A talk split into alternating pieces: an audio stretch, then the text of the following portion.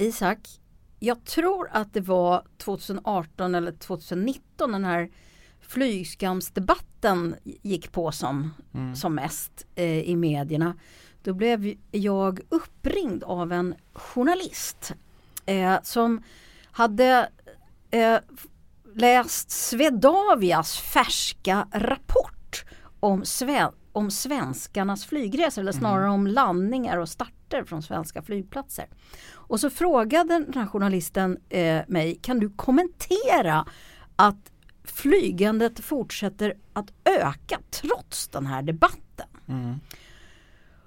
Eh, och jag tyckte att det var lite märkligt för att jag hade liksom också väntat mig någonting annat. Så att jag kollade upp den här statistiken och det var i och för sig en korrekt beskrivning. Flygandet hade ökat. Men bara jättelite. Mm. Och det var första gången. Det hade liksom klingat av. För att eh, alla åren dessförinnan utom något år där det var fågelinfluensa, fågelinfluensa så hade eh, flygandet ökat med, ja, sådär med 1 eller 2 procent eller någonting. Men det här året så hade det bara ökat pyttelite. Och eh, då, det fick mig att tänka mycket på hur journalistiken perspektiverar saker och ting. Å ena sidan så är det ju, var det en helt riktig beskrivning av verkligheten. Men också en beskrivning som kan göra att den som hör det tänker att men varför ska jag bry mig nu då och avstå resor när ingen annan verkar göra det. Men det hade varit lika korrekt att beskriva att eh, någonting har hänt. Ja. Ökningen har avtagit. Mm. Eh, och jag tror att det är jättebetydelsefullt på vilket sätt man väljer att perspektivera en sån där nyhet. Tänker du att reporten där gjorde en bedömning att den rubriken som löd att flygningen fortsätter att öka skulle sälja fler lösnummer? Ja men jag tror att det är det skandalösa, vi älskar att, att hata hyckleri. Och det Mm. skandalösa i det här glappet mellan, mellan vad vi säger och vad vi gör Mm. är lockande för läsare. Och det, det tror jag Mm. är en riktig bedömning, vi, vi gillar att läsa sånt. Vad svarade du då? Du svarade just det. ja, jag svarade det när jag väl hade Ja, men du blev inte citerad då helt enkelt. Jag, svarade, jag svarade det när jag väl hade kollat upp det. Men, Ja. men det tog ett tag för att jag var tvungen att läsa igenom den där statistiken själv och kolla. Mm. Nej men det är ju superintressant det du är inne på eh, och det leder oss utsökt in på vad vi ska prata om idag. Osökt, Isak. Vad sa jag? Utsökt. Säger man inte så? Nej, osökt. Det intressanta är att varje gång man säger att någonting leder en osökt in på någonting då är det ju inte osökt Nej. utan då är det ofta ganska sökt. Och det här är ju väldigt sökt. Det finns ett annat uttryck som säger att I was today years old when I found out. Och det kan man verkligen säga om detta, det har jag verkligen trott hela livet att det heter utsökt. Så antingen klipper vi bort Ja, detta nu, får, du har sagt, skämmas. nej men Isak, du har sagt det i ganska många program och jag har inte sagt något. Men nu kände jag att nu var det dags. Jag är ju ändå en mogen kvinna. Ja, jag får bjuda på det helt Ja, det enkelt. får du göra.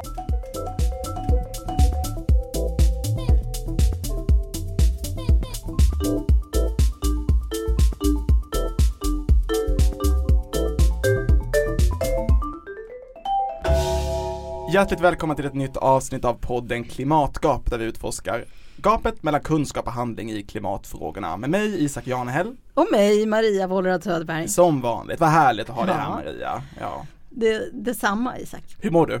Trots att du inte riktigt kan, kan Behärskar svenska språket? behärska svenska. Hur mår du frågade jag. Jag mår jättebra. Ja, tack. Mm, Jag är på strålande humör idag. Då kan vi lämna gamla oegentligheter bakom oss Oförrätter. Ja, Mm. exakt. Och också passa på att, eh, apropå det du då ledde in oss på, eh, Mm. välkomna dagens gäst som är ingen mindre än Alexandra Ursman Otto.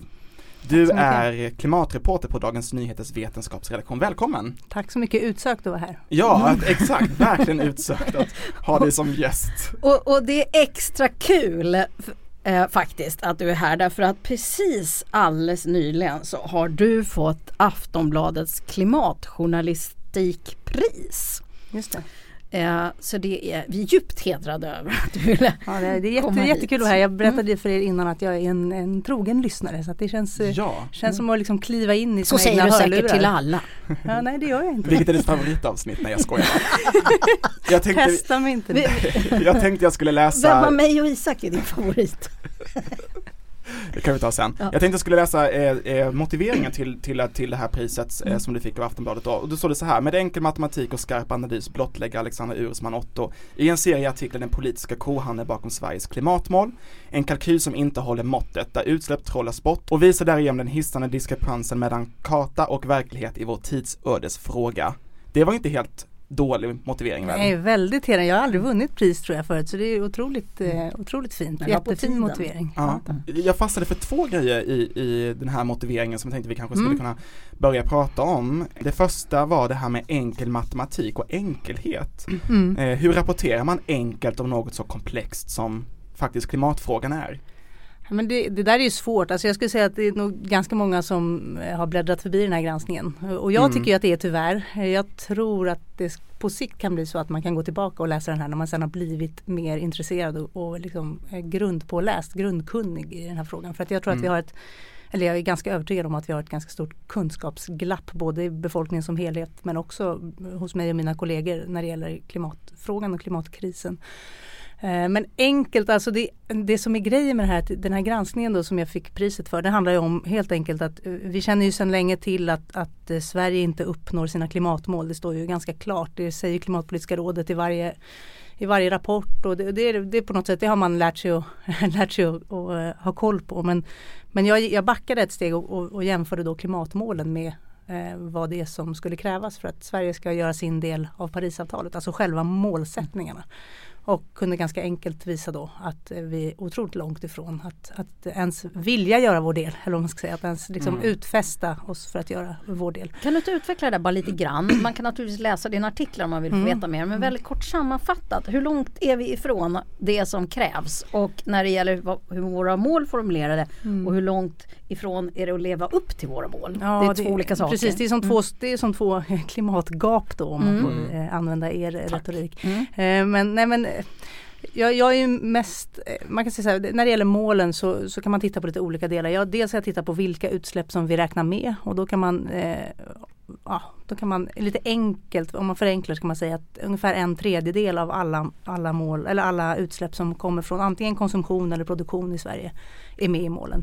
De, de andra två tredjedelarna som då är konsumtion, eh, alltså konsumtionsbaserade utsläpp eh, och då de, utsläpp från biobränslen, eh, de är inte med. De räknar vi inte. De, de ligger liksom på andra sätt i statistiken.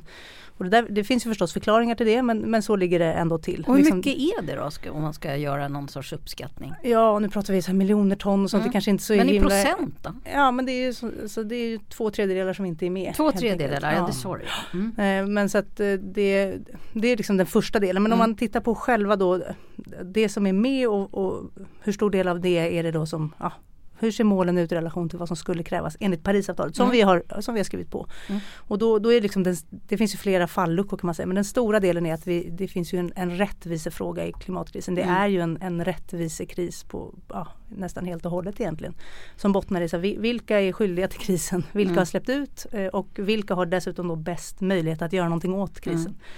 Mm. Och där ligger förstås vi eh, ganska högt om man jämför med de allra flesta länder i världen. På vi, båda dem? Ja, på båda dem. Visst, Ja. Det finns ju absolut värre men om man tittar per capita så ligger vi ju väldigt högt. Eh, och vi gör inte ens i närheten av det som skulle Mm. krävas i våra mål.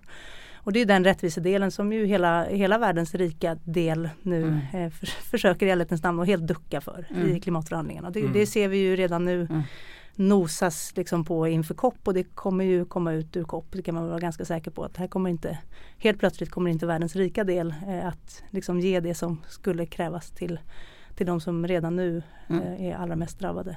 Men om man då ska förklara den här, det här, eh, den här situationen, det här liksom avsaknaden av, av eh, förståelse för eh, exakt hur det ligger till med våra utsläpp och sådär. Om man ska förklara det för svenska folket då eller läsaren för, för dig då som, som journalist.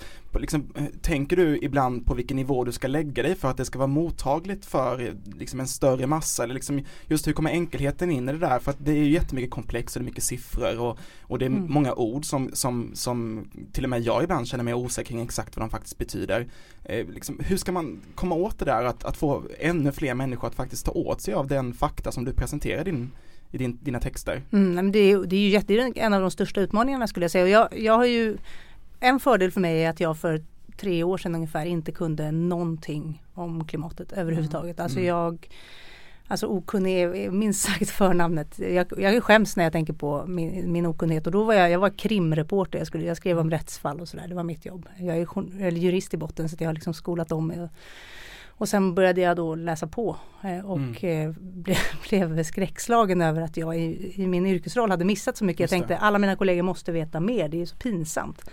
Och sen i nästa steg insåg jag att det var inte så utan eh, det var tvärtom så att jag ganska snabbt visste ganska mycket mer än många av mina mm. kollegor. Eh, och sen finns det ju folk som är otroligt skickliga på det här förstås i mm. vår bransch. Men, mm. men fortfarande ganska få. Mm. Och det är, ett, det är ett enormt problem för det här är inte en fråga. Det vet ju ni som sysslar med det också till mm. vardags. Det här är ju allt. Exakt. Så att var och en som jobbar med journalistik måste ju kunna det här. Man kan inte säga jag är krimreporter så jag behöver inte kunna mm. något om klimatkrisen. Det är, inte, det är inte rimligt. Men det här knyter an till något som jag har hört Björn Wiman som ju är kultur, mm. eh, chef för kulturredaktionen på, på DN har sagt. Nämligen att ett problem har varit att journalistiken har behandlat klimatfrågorna som ett specialintresse. Mm. Eh, men att eh, som att det handlar liksom om miljö och vetenskap. Mm. Eh, och, och, missat att det handlar liksom om hela vår livsvärld. Att det handlar om kultur, ekonomi, resor, mat och allt möjligt mm. annat. Eh, och han, han citerade i någon, någon, någon, sammanhang The Guardians chefredaktör som mm. skamset fick någon sorts uppenbarelse på julafton och insåg att det här var eh, liksom vår tids största story. Mm. Som han under sina 20 år som chefredaktör hade liksom missat mm. att eh, bevaka. Och då tänker man så att det är vår tids största story så kan man ju se att det har varit en, en, en häpnadsväckande snedfördelning i hur mycket utrymme mm. som de här frågorna har fått. Ja, men och det där är, jag tror att det där är just det, eh, mm. nu har inte jag koll på just den här julaftonshistorien men, mm. men jag tror att precis det där är nyckeln till journalistikens, eh, liksom, eh, vad vi skulle behöva göra som journalister mm. nu. I vad, här, vad behöver vi göra? Jo, men vi behöver, ni, vi behöver erkänna vår skuld i krisen. Ja. Mm. För visst har vi en jätteskuld i krisen eftersom mm. vi inte har hängt med. Vi har inte gjort vårt jobb och det är inte, liksom, det är inte en liten sak i det här sammanhanget utan det är en det är, det är ett enormt svek mot de som, de som litar på oss som nyhetskälla. Att de inte har fått de har inte fått kunskap om vad som har hänt under det här. Det är flera decennier, det är tre, fyra ja. decennier som man har känt till det här 100 procent. Precis hur illa det är på väg att bli. Och så har det liksom blivit gått från en, en fråga, kanske ett par särfrågor till plötsligt liksom pang, någonstans längs vägen blev det en kris. Men, men då var det ingen som berättade det för sina mm. läsare, sina lyssnare, sina tittare. Det, Varför? Det finns väl massor med svar. Eh, det är ingen slump förstås. Alltså, vi känner ju till att industrin, alltså fossilindustrin har ju, har ju lobbat mycket, mycket, mycket hårt och gör än idag. Det finns ju både forskning och, och journalistiska granskningar som visar det. Eh, och det påverkar ju även journalistiken förstås. Mm. Att hela samhället ska känna tvivel inför att det är det verkligen så farligt. Då. Och mm. den där taktiken har ju ändrats liksom under under åren. Eh, men, eh, men i grunden har den ju funnits där och det har pumpats in enorma pengar i det. Och även förstås in i politiken i, i de länder där man finansieras väldigt tydligt från, mm. från bolag och sådär. Så det är, ingen, mm.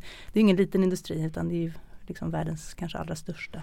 Det kan inte funnits också liksom en rädsla för alarmism. Det har ju varit en del av Ja visst och den, den bot, just den rädslan bottnar väl kanske också ganska mycket förmodligen i den här liksom, lobbykampanjen som mm. har pågått. Men givetvis är det också så att krisen är i sig ganska förrädisk om man mm. får jämföra den, inga jämförelser i övrigt för det ska man vara försiktig med, men med, med pandemin till mm. exempel. Mm.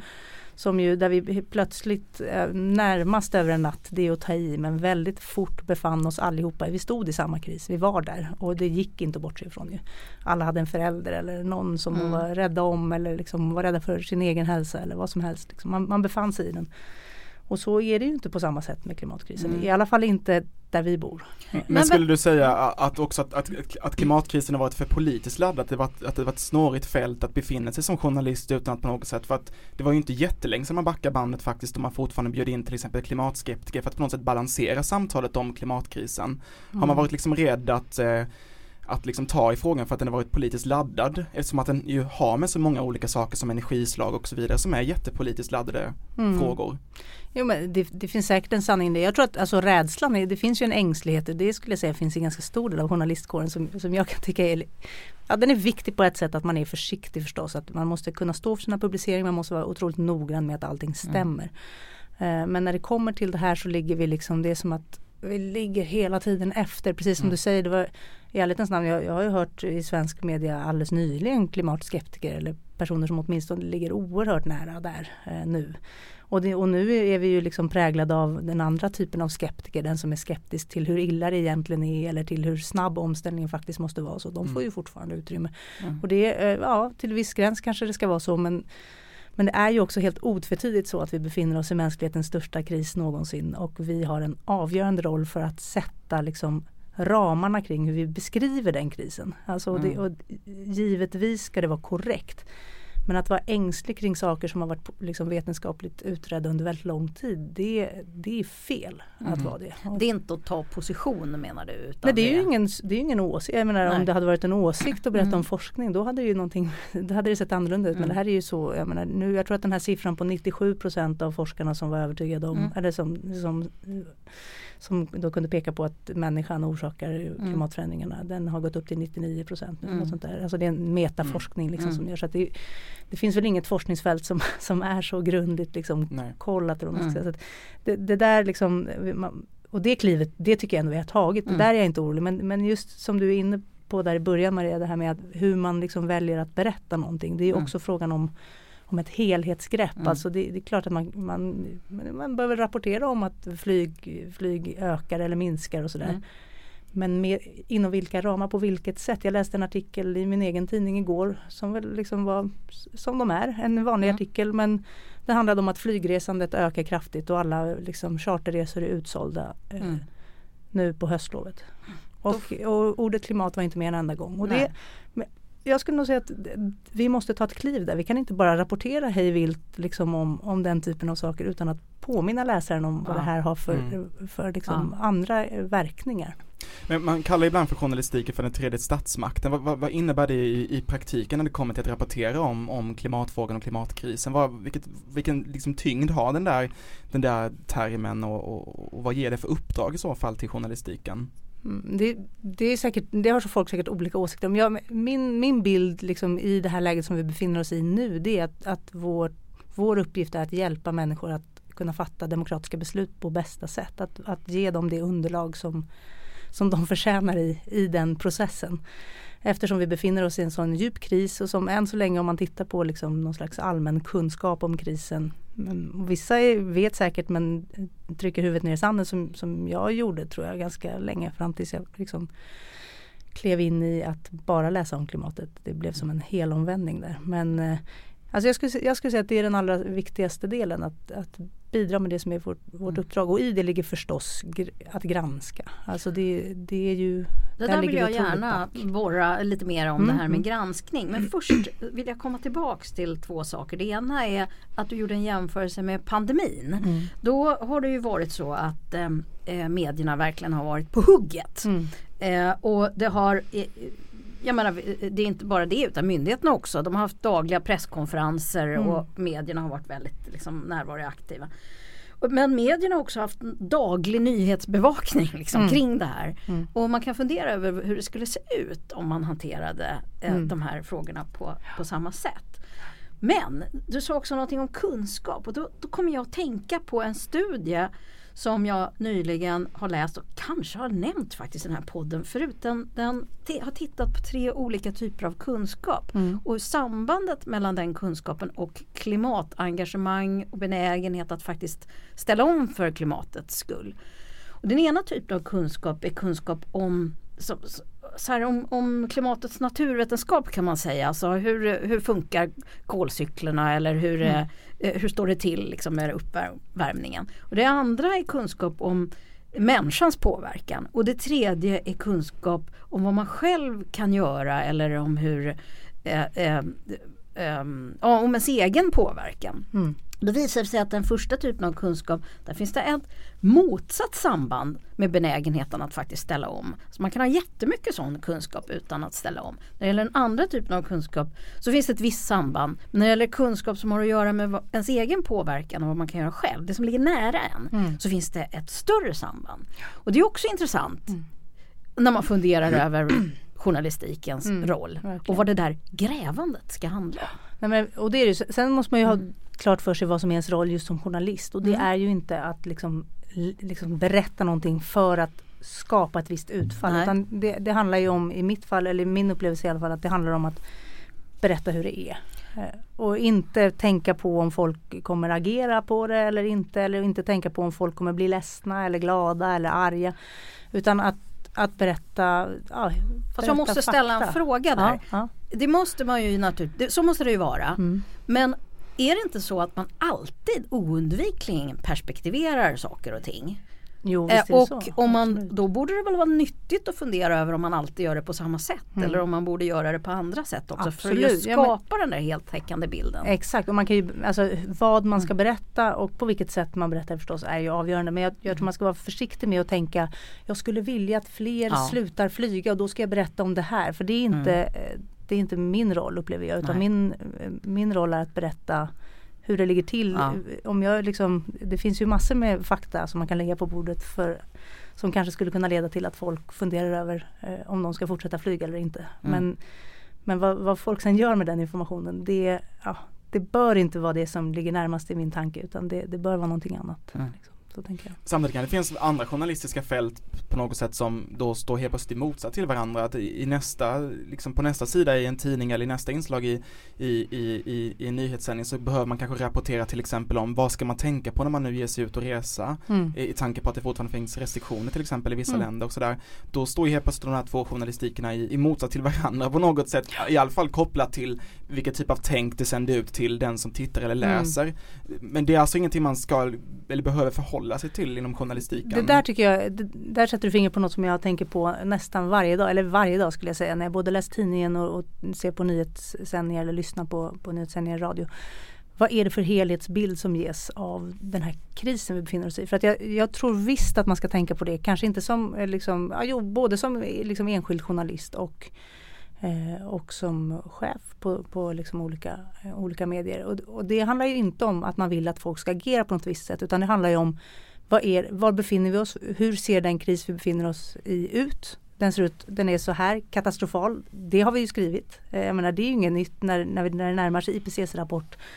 Då, liksom, då får ju läsaren allt det där. Här är vi. Det är liksom, och de citaten är ju inte nådiga. Så om man skulle lyfta dem ur sitt sammanhang så är det ju ja, på vilket annat område som helst så skulle det vara liksom eh, rubriker i veckor, i månader. Men på något sätt så faller det ändå bort efter ett tag. Det liksom trappas ner. Kan du ge något exempel? Eller det Jättesvårt. Nej, men jag skulle säga just när, när IPCC-rapporterna kommer till mm. exempel. Då kommer ju citat från, från liksom den här men från FNs klimatpanel som som ju ofta, de brukar ju vara försiktiga men de mm. har ju mm. de senaste åren inte varit det. Eller det har mm. de nog men de har mm. använt uttryck som liksom vi behöver genomgripande transformation av alla delar i vårt mm. samhälle.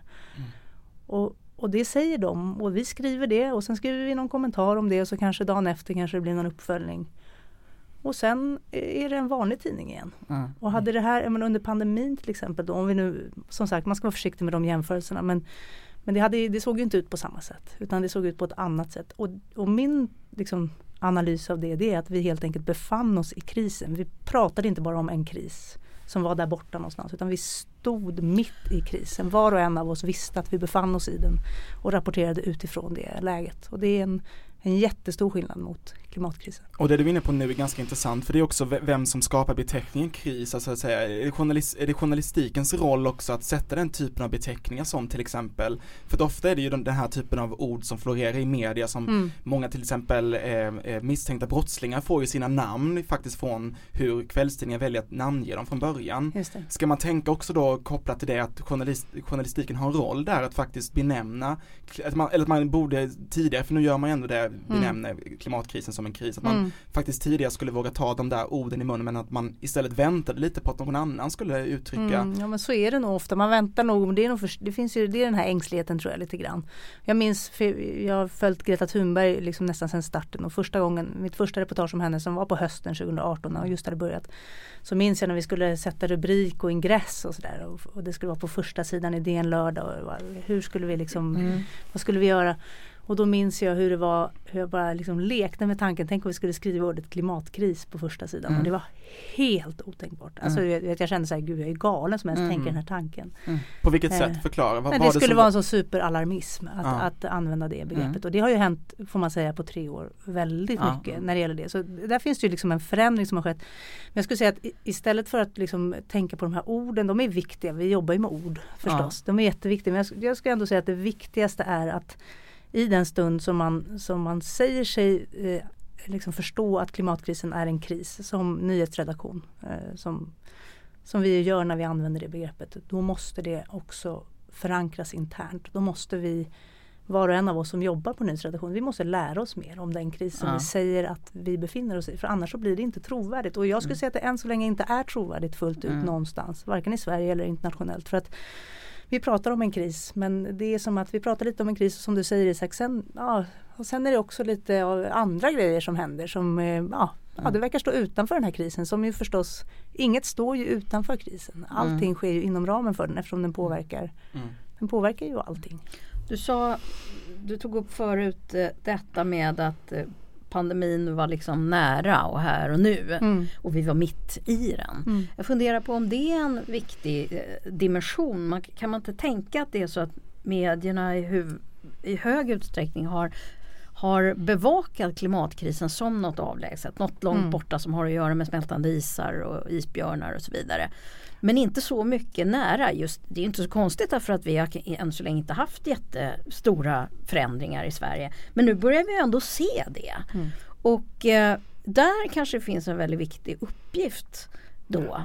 Exakt, ja men det är ju mm. svårare. Alltså det är ju inte en, ett virus som mm. skapar en viss typ av symptom mm. som leder till en viss konsekvens utan det är ju en liksom det är ju hela planetens mm. olika liksom, sammanlänkade ekosystem mm. som, eh, som står liksom inför mm. ja, men kollaps. Eh, och det, det, är inga små saker, det är större saker vilket gör det, det utmanande på ett helt annat sätt. Men jag tror att enda sättet är att sträva efter att just berätta helheten. Så ofta man har, kan så ska man förklara liksom varvet ja. runt. Varför berättar, jag, varför berättar jag om att Grönlandsisen är på väg ja. mot sin tipping point eller till och med har passerat den. Ja.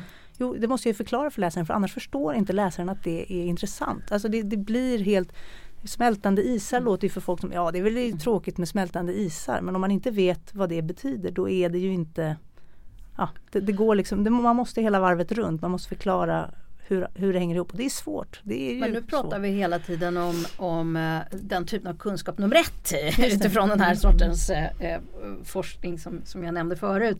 Uh, men det finns ju också kunskapen om, om vad vi kan göra. Och, mm. och, och, och, där tycker jag ju att det här som du har gjort på sistone som du fick som vi hörde också i den här motiveringen av det här priset, nämligen mm. att titta på hur klyftan mellan vår, vad vi säger och vad vi gör. Det.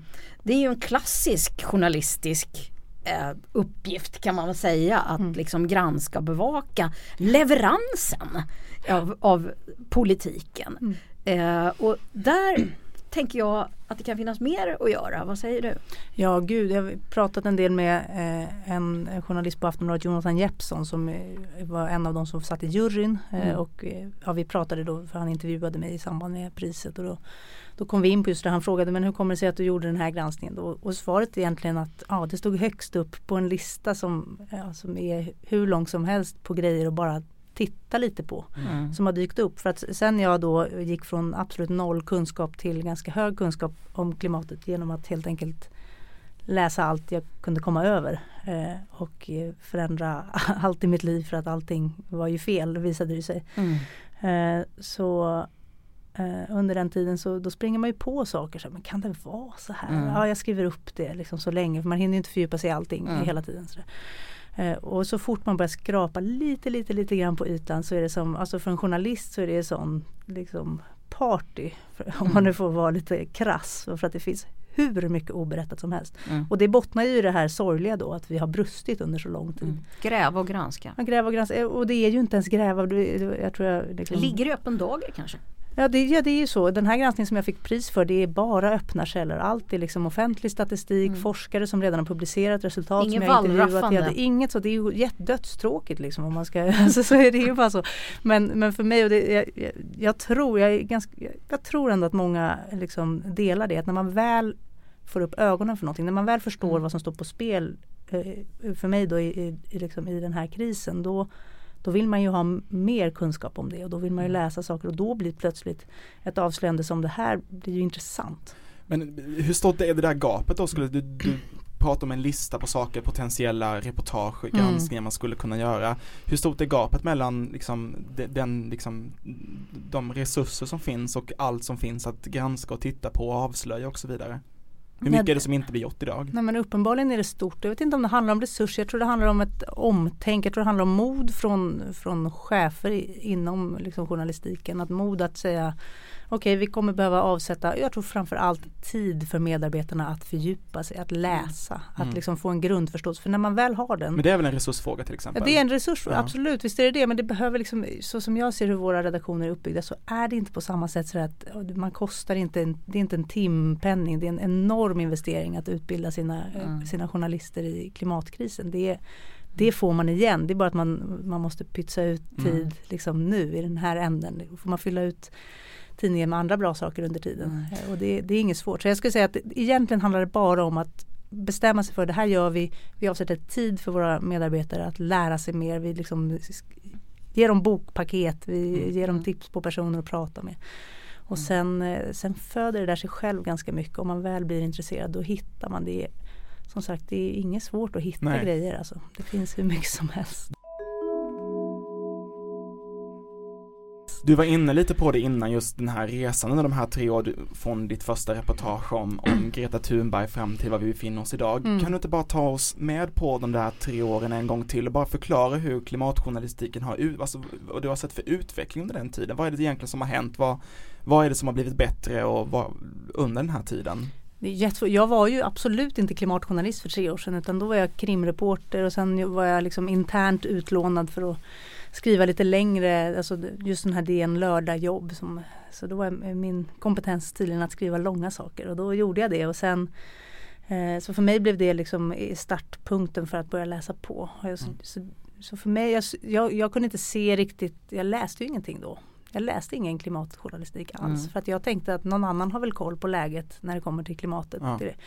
De kallas ju inte ens en kris för det gjorde det inte då. Eh, det, det, ser inget bra ut. Liksom sådär. Men, men om nu när jag tittar tillbaka, nu, jag, menar, jag har ju läst i kapp och, och, läst ganska mycket av det som gjordes då. Mycket har ju varit bra. Alltså de som har jobbat med det här har ju kunnat sin grej. Det är bara att de har varit för få och de har varit omgivna av allt för många som har kunnat allt för lite skulle jag säga. Sen, eh, sen är det ju jag skulle säga att idag är vi åtminstone många steg närmare att, att vara bra. Men jag tycker inte att vi är bra än. För att vi, vi har fortfarande det här som du är inne på Isak. Vi ger olika vi ger liksom olika budskap till läsaren i olika texter, i olika inslag. Vi har inte helheten som beskriver den kris vi är i.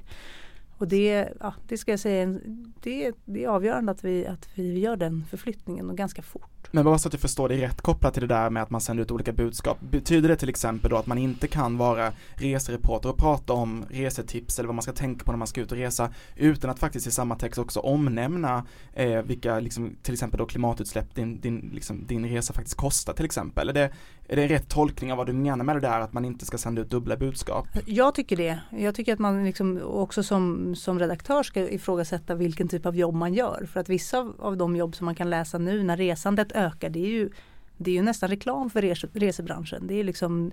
Man beskriver resmålens härliga stränder mm. och turkosa vatten. Så det är inte heller sakligt utan det är ju liksom en brist. Det är ju det är ja, en, eh, också ett perspektiv. Så att allt. Är, allt är perspektiv och det, mm. och det är vårt ansvar att styra det och, det och det gör man inte fullt ut. Det skrivs många artiklar som mm. går liksom direkt från pressmeddelande från ett bolag till ja mm. men det här kan vi skriva något på. Och så ringer man upp och det tar Ibland tar man bara citater till pressmeddelandet. Vissa är ju också så, under sån otrolig tidspress i sitt jobb. Man har man ska skriva sju artiklar på en dag och man hinner Åh, inte. Liksom. Ja, men det, så där kan det se ut Ja. på olika platser. Jag, och jag är ingen expert på exakt hur de, eh, Nej. jag har förmånen att, att inte jobba så och det är ju en jättelyx i vår bransch. Mm. Men, men det, det är också en del, det är också ett beslut, det är ett ledningsbeslut att det ska se ut så. Mm. Det kan man också ändra på. En annan sak som, som styr innehållet i, i, i nyhetssändningar och tidningar och så är ju faktiskt också vad som säljer, alltså det som lyssnarna faktiskt klickar på och, Mm. och, och så vidare. Vad, vad kan man säga om det där? Är det, är det vad ska man säga, en, en, är det en god affär så att säga, att skriva om klimatet idag?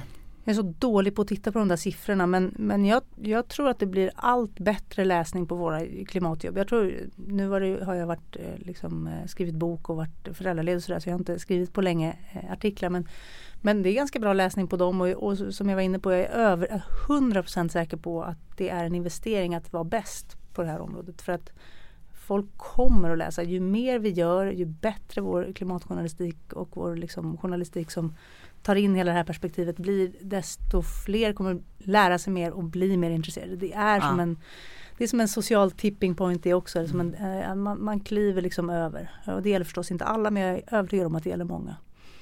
Jag tänker på vad det, är som, eh, eh, vad det är som får människor att ställa om. Jag undrar om det inte är lite, lite samma saker som kan få människor att faktiskt vilja läsa någonting. Mm.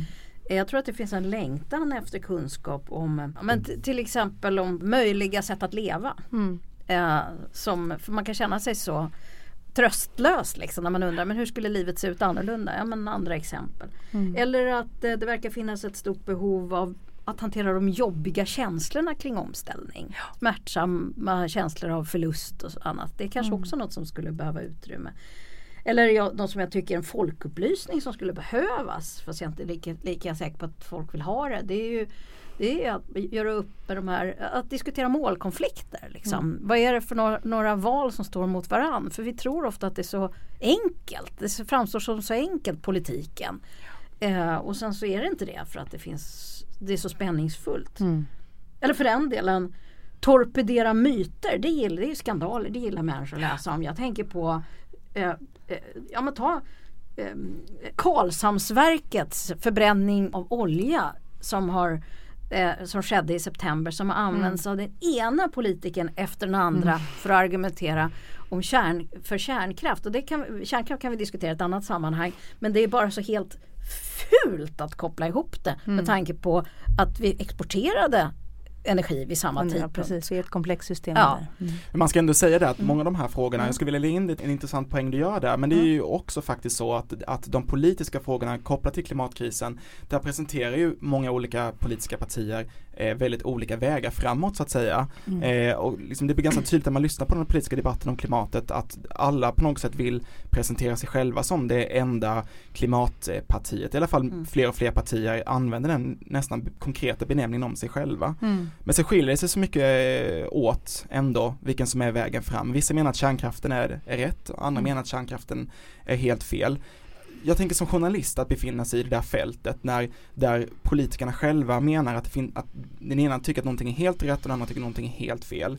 Hur förhåller man sig i det här, i, i det här fältet där, där åsikten går så extremt eh, isär åt? Det är det är jätteklurigt. Mm. Alltså, fakta är bra och det är ju det som det, det krävs. Fast båda de här sidorna lutar sig menar de emot olika typer av De menar fakta. det men det finns ju ofta fakta och det är, vår tid är ju väldigt bra på att eh, ludda till det så att det känns som att det måste ju finnas flera olika rätt här men Mm. ofta finns det ju någonting som är överensstämmande med forskning eller överensstämmande Mm. med statistik. Och det är det som är vårt jobb och där, där upplever jag att vi har brustit jättelänge. Men, men för att bara peka Mm. in det, för vi har ju sett nu Eh, ganska nyligen har det ju kommit flera, både DN men också SVT har ju gjort granskningar av eh, den klimatpolitik som finns nu på bordet från de olika partierna. Mm.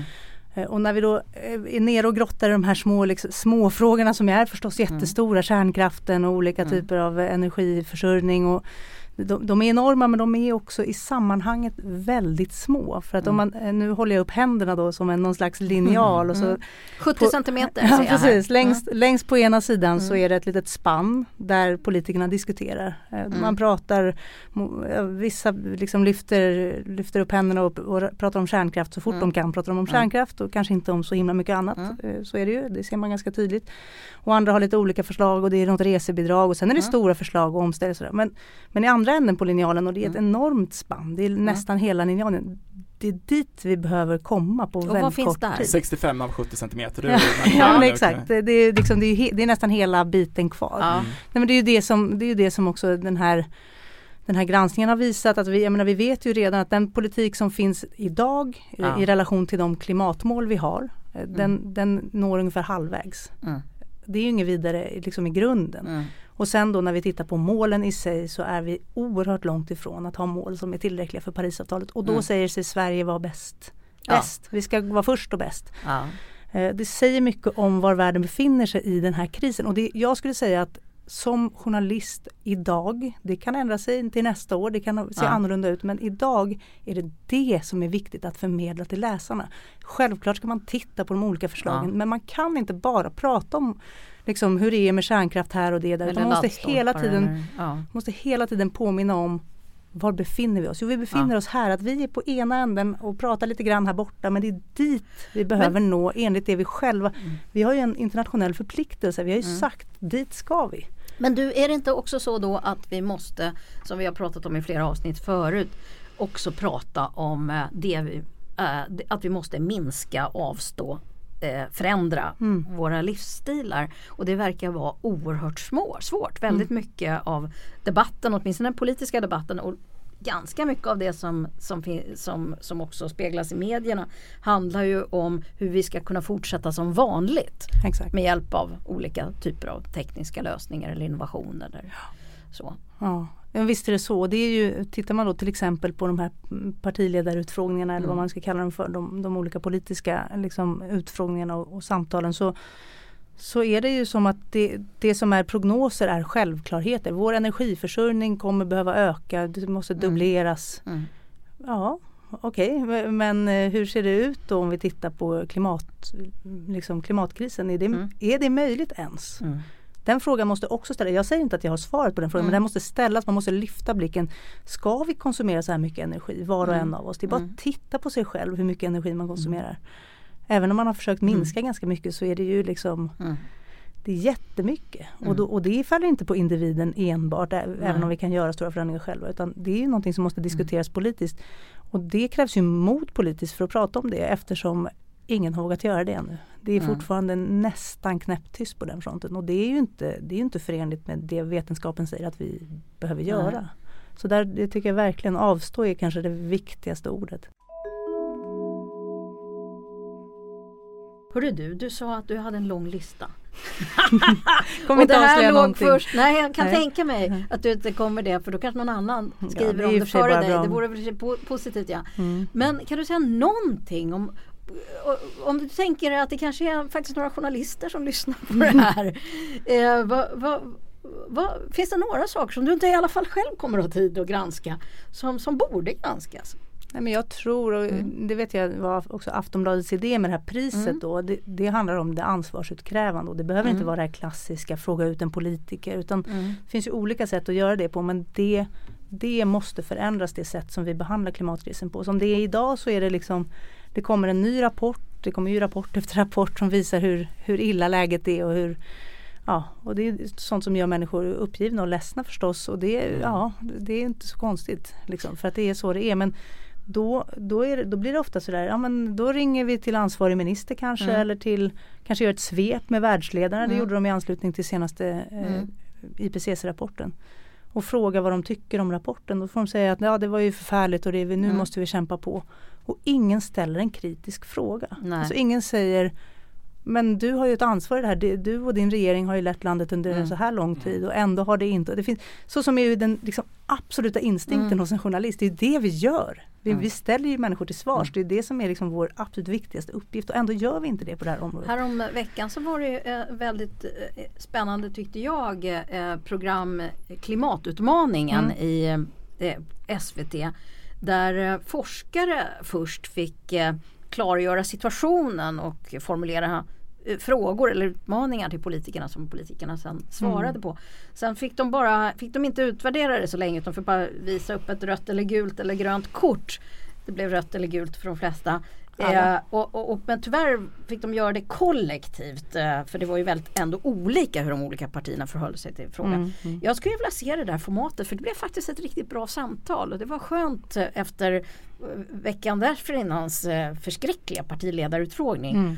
Men, eh, men jag skulle vilja se att de här forskarna faktiskt fick tillfälle att ställa de här eh, frågorna, de här tydligare frågorna, ansvarsutkrävande frågorna eller till och med ge respons på de här förslagen. Skulle man kunna hitta format för det i medierna som bygger liksom på det, den typen av dialog? Ja, det tror jag verkligen. Jag tycker också att det var bra. Jag liksom, eh, var mm. jätteimponerad också. Mm. Pålästa programledare. Jätte, ja, de, liksom. var, de var dessutom lite tuffa. Ja, men det var jättebra. Ja. Min enda invändning är just att, att de befann sig där borta på linjalen ja. eller vad man ska kalla det för. Eh, mm. Och fortfarande diskuterade till exempel då hur förhöll sig politiken till klimatmålen som, ja. som vi vet då är mm. så bristfälliga. Och det, det, tycker jag man måste upplysa eh, tittarna om. Att mm. liksom, hur, ja, att det är en tvåstegsraket mm. eller vad man ska säga. Just för att, för att man aldrig får glömma det stora perspektivet. Men givetvis, och det, vi behöver vara innovativa även i, i journalistiken. Vi behöver komma på nya grepp, vi behöver göra sådana här saker. Men det är precis som i liksom utmaningen i sig skulle jag säga att det, det är ju bara en liten liten del. Det vi framför allt måste göra är det stora jobbet. Vi måste, liksom, vi måste jobba, vi måste jobba hårt, vi måste läsa på, vi måste fråga rätt personer, vi måste gräva, vi måste liksom kavla upp ärmarna om man nu får vara lite mm. klyschig sådär. Och sen kan vi dessutom hitta på nya format och så men vi kan inte bara hitta på ett nytt format för att det, det, är en för stor sak. Det här är liksom Det var tror jag Emily Atkins som är klimatjournalist i USA. Hon sa det för, för något halvår sedan tror jag att eh, om du inte redan är klimatjournalist så, så är det det du kommer att bli. Alltså alla måste journalist. vara det alla måste vara det på ett eller annat sätt. Man kan förstås ha kvar sitt bevakningsområde för det finns mm. ju saker som kommer vara relevanta mm. också inom ramen för den här krisen. Men, mm. men att inte kunna det här och vara journalist nu, jag skulle säga att det, det duger inte helt enkelt. En annan, I en annan debatt, fast då var det partiledarna själva som stod för, som var utfrågade, då, då ställdes en sista fråga till eh, varje politiker, eller det var någon form av alla, det var ett fritt ord tror jag till och med, där det var, kan du ge ett exempel på en konkret politisk Eh, ett förslag helt enkelt som mm. ni har och hur mycket det skulle sänka våra utsläpp med. Mm. Eh, och det var ju ingen som kunde göra det. Ingen kunde i alla fall presentera antal miljoner ton koldioxid mm. för det här konkreta förslaget utan ännu en gång så blev det att jo men vi måste den typen av ord. Mm. Eh, och sen lämnade man tyvärr den och där tyckte jag nästan att det, den, liksom, den, den, verkligt intressanta delen av samtalet hade kunnat ta en början nämligen mm. vilka konkreta förslag kan politikerna faktiskt presentera och har de faktiskt räknat det? Det undrar man ju om de har räknat på att jo, men genom att göra exakt den här åtgärden så kommer vi sänka våra utsläpp med eh, så här och så här många ton koldioxid mm. per år. Nej, det säger de ju att de inte har gjort. Alltså det, för SVT ja. gjorde en ganska grundlig sån rundringning mm. eller hur de hade mm. fått den här informationen och även DN har gjort en sån. Och där är det, är uttalat så att det är svårt att mäta och det vet vi inte mm. riktigt hur. Och det, och men det är nog det är, svårt att mäta i och för sig. Det är kanske svårt att mäta ja. men samtidigt finns det ett väldigt konkret mål att nå. Mm. För det, det målet är ju inte på något sätt luddigt, det är ju väldigt mm. skrivet i sten exakt vad det behöver bli, hur mycket vi behöver minska våra utsläpp med och så vidare. Det, alltså det är ju svårt att mäta, visst är det så. Och det, och det är mycket som är svårt med ja. klimatkrisen. Men det är värre om vi inte agerar. Och det är ju liksom det man får komma ihåg det du var inne på det här med business as usual Maria. Mm. Är, man tänker att business as usual, att fortsätta som förut, ja det är att fortsätta som förut. Nej det är inte, det är total katastrof att mm. fortsätta som förut. Och det måste människor få en möjlighet att förstå. Att mm. som, som liksom, man är ju van vid att ja, men, bara jag inte gör mer som är dåligt eller bara, mm. jag inte gör det, alltså bara det inte blir värre så är det okej. Okay. Mm. Men att, att, fortsätta på en, den, den, inslagna vägen som vi gör nu det, det är ju liksom förenat med ja, men katastrofala följder. Och det, ja, men det vet vi, så väl man kan veta något så vet vi det. Det är deprimerande. ja, bara vi inte slutar den här intervjun med något litet hopp på slutet. Nej, precis. Vi, vi, vi, nej, ibland har... Då stryker den frågan. Exakt. Ja, men om, man, om, man, om vi börjar närma oss något form av avslut på det här samtalet, mm. om man skulle säga så här istället då, vad är det absolut sämsta med, eh, med hur klimatjournalistiken ser ut idag? Vad är det, vi, vad är det journalistiken har den främsta bakläxan? Nej, men jag skulle säga vi har ju 35 år att ta igen. Det är ju så, vi har inte hängt med liksom och det där får vi alla, får vi alla göra vår, vår läxa skulle jag säga nu. Alltså vi som inte ens förstod att det var någonting att rapportera om ännu mer än de som ändå har kämpat på och gjort det under mm. lång tid. Mm. Men, men det ska jag säga är liksom, det, vi, måste, ja, vi måste bara jobba i kapp och det, det, det första steget i det, det är kunskap. Det, det mm. måste det vara, inte kanske att vi måste förmedla alla detaljer om om krisen till våra läsare imorgon utan vi måste börja med att vi lär oss dem själva. För, för som journalist så, så är det liksom en, en given utgångspunkt att veta vad det är man, vad det är man berättar om. Mm. Och, och, där måste vi börja och det, det kommer bli förändring om man, om man kan frågan på riktigt och skriver en snabb artikel som ska ut på webben liksom på tio minuter som det är mm. ibland för vissa reportrar. Då, då blir det en helt annan artikel om man förstår frågan. Alltså mm. om man mm. förstår vad som står på spel, om man kan grunderna, om man liksom inser hur saker och ting hänger ihop. Men Alltså det, det är svårt på ett sätt men, men det är ju inte svårt om man bara läser. Det finns ju jättemycket litteratur. Det finns jättemycket, mm. många personer som kan det här jätte, jättebra. Och många att fråga. Det är bara att ringa massa samtal och prata med folk. Folk är ju så generösa med sin tid ofta. De som kan det. Ja. Jag tänker att jag har sett en del kunskapsluckor i, i min egen forskning mm. om hur människor resonerar och tänker. Där tänker jag att, att medierna skulle kunna ha en viktig uppgift också, en folkbildningsuppgift. Alltså, till exempel den, den här tendensen vi har att tänka att vi har ett konto eller en budget. Mm. Eh, och, och, och, att vi skulle kunna liksom, ja, sopsortera ihop till vår Thailandsresa. Alltså att vi inte förstår proportioner. Och hur mycket utsläpp det är från ena eller andra saken. Och det verkar också vara väldigt betydelsefullt för de som faktiskt ställer om. Mm. Och det finns massa andra saker som, som eh, the China argument till exempel. Det är så oerhört vanligt i, i debatten.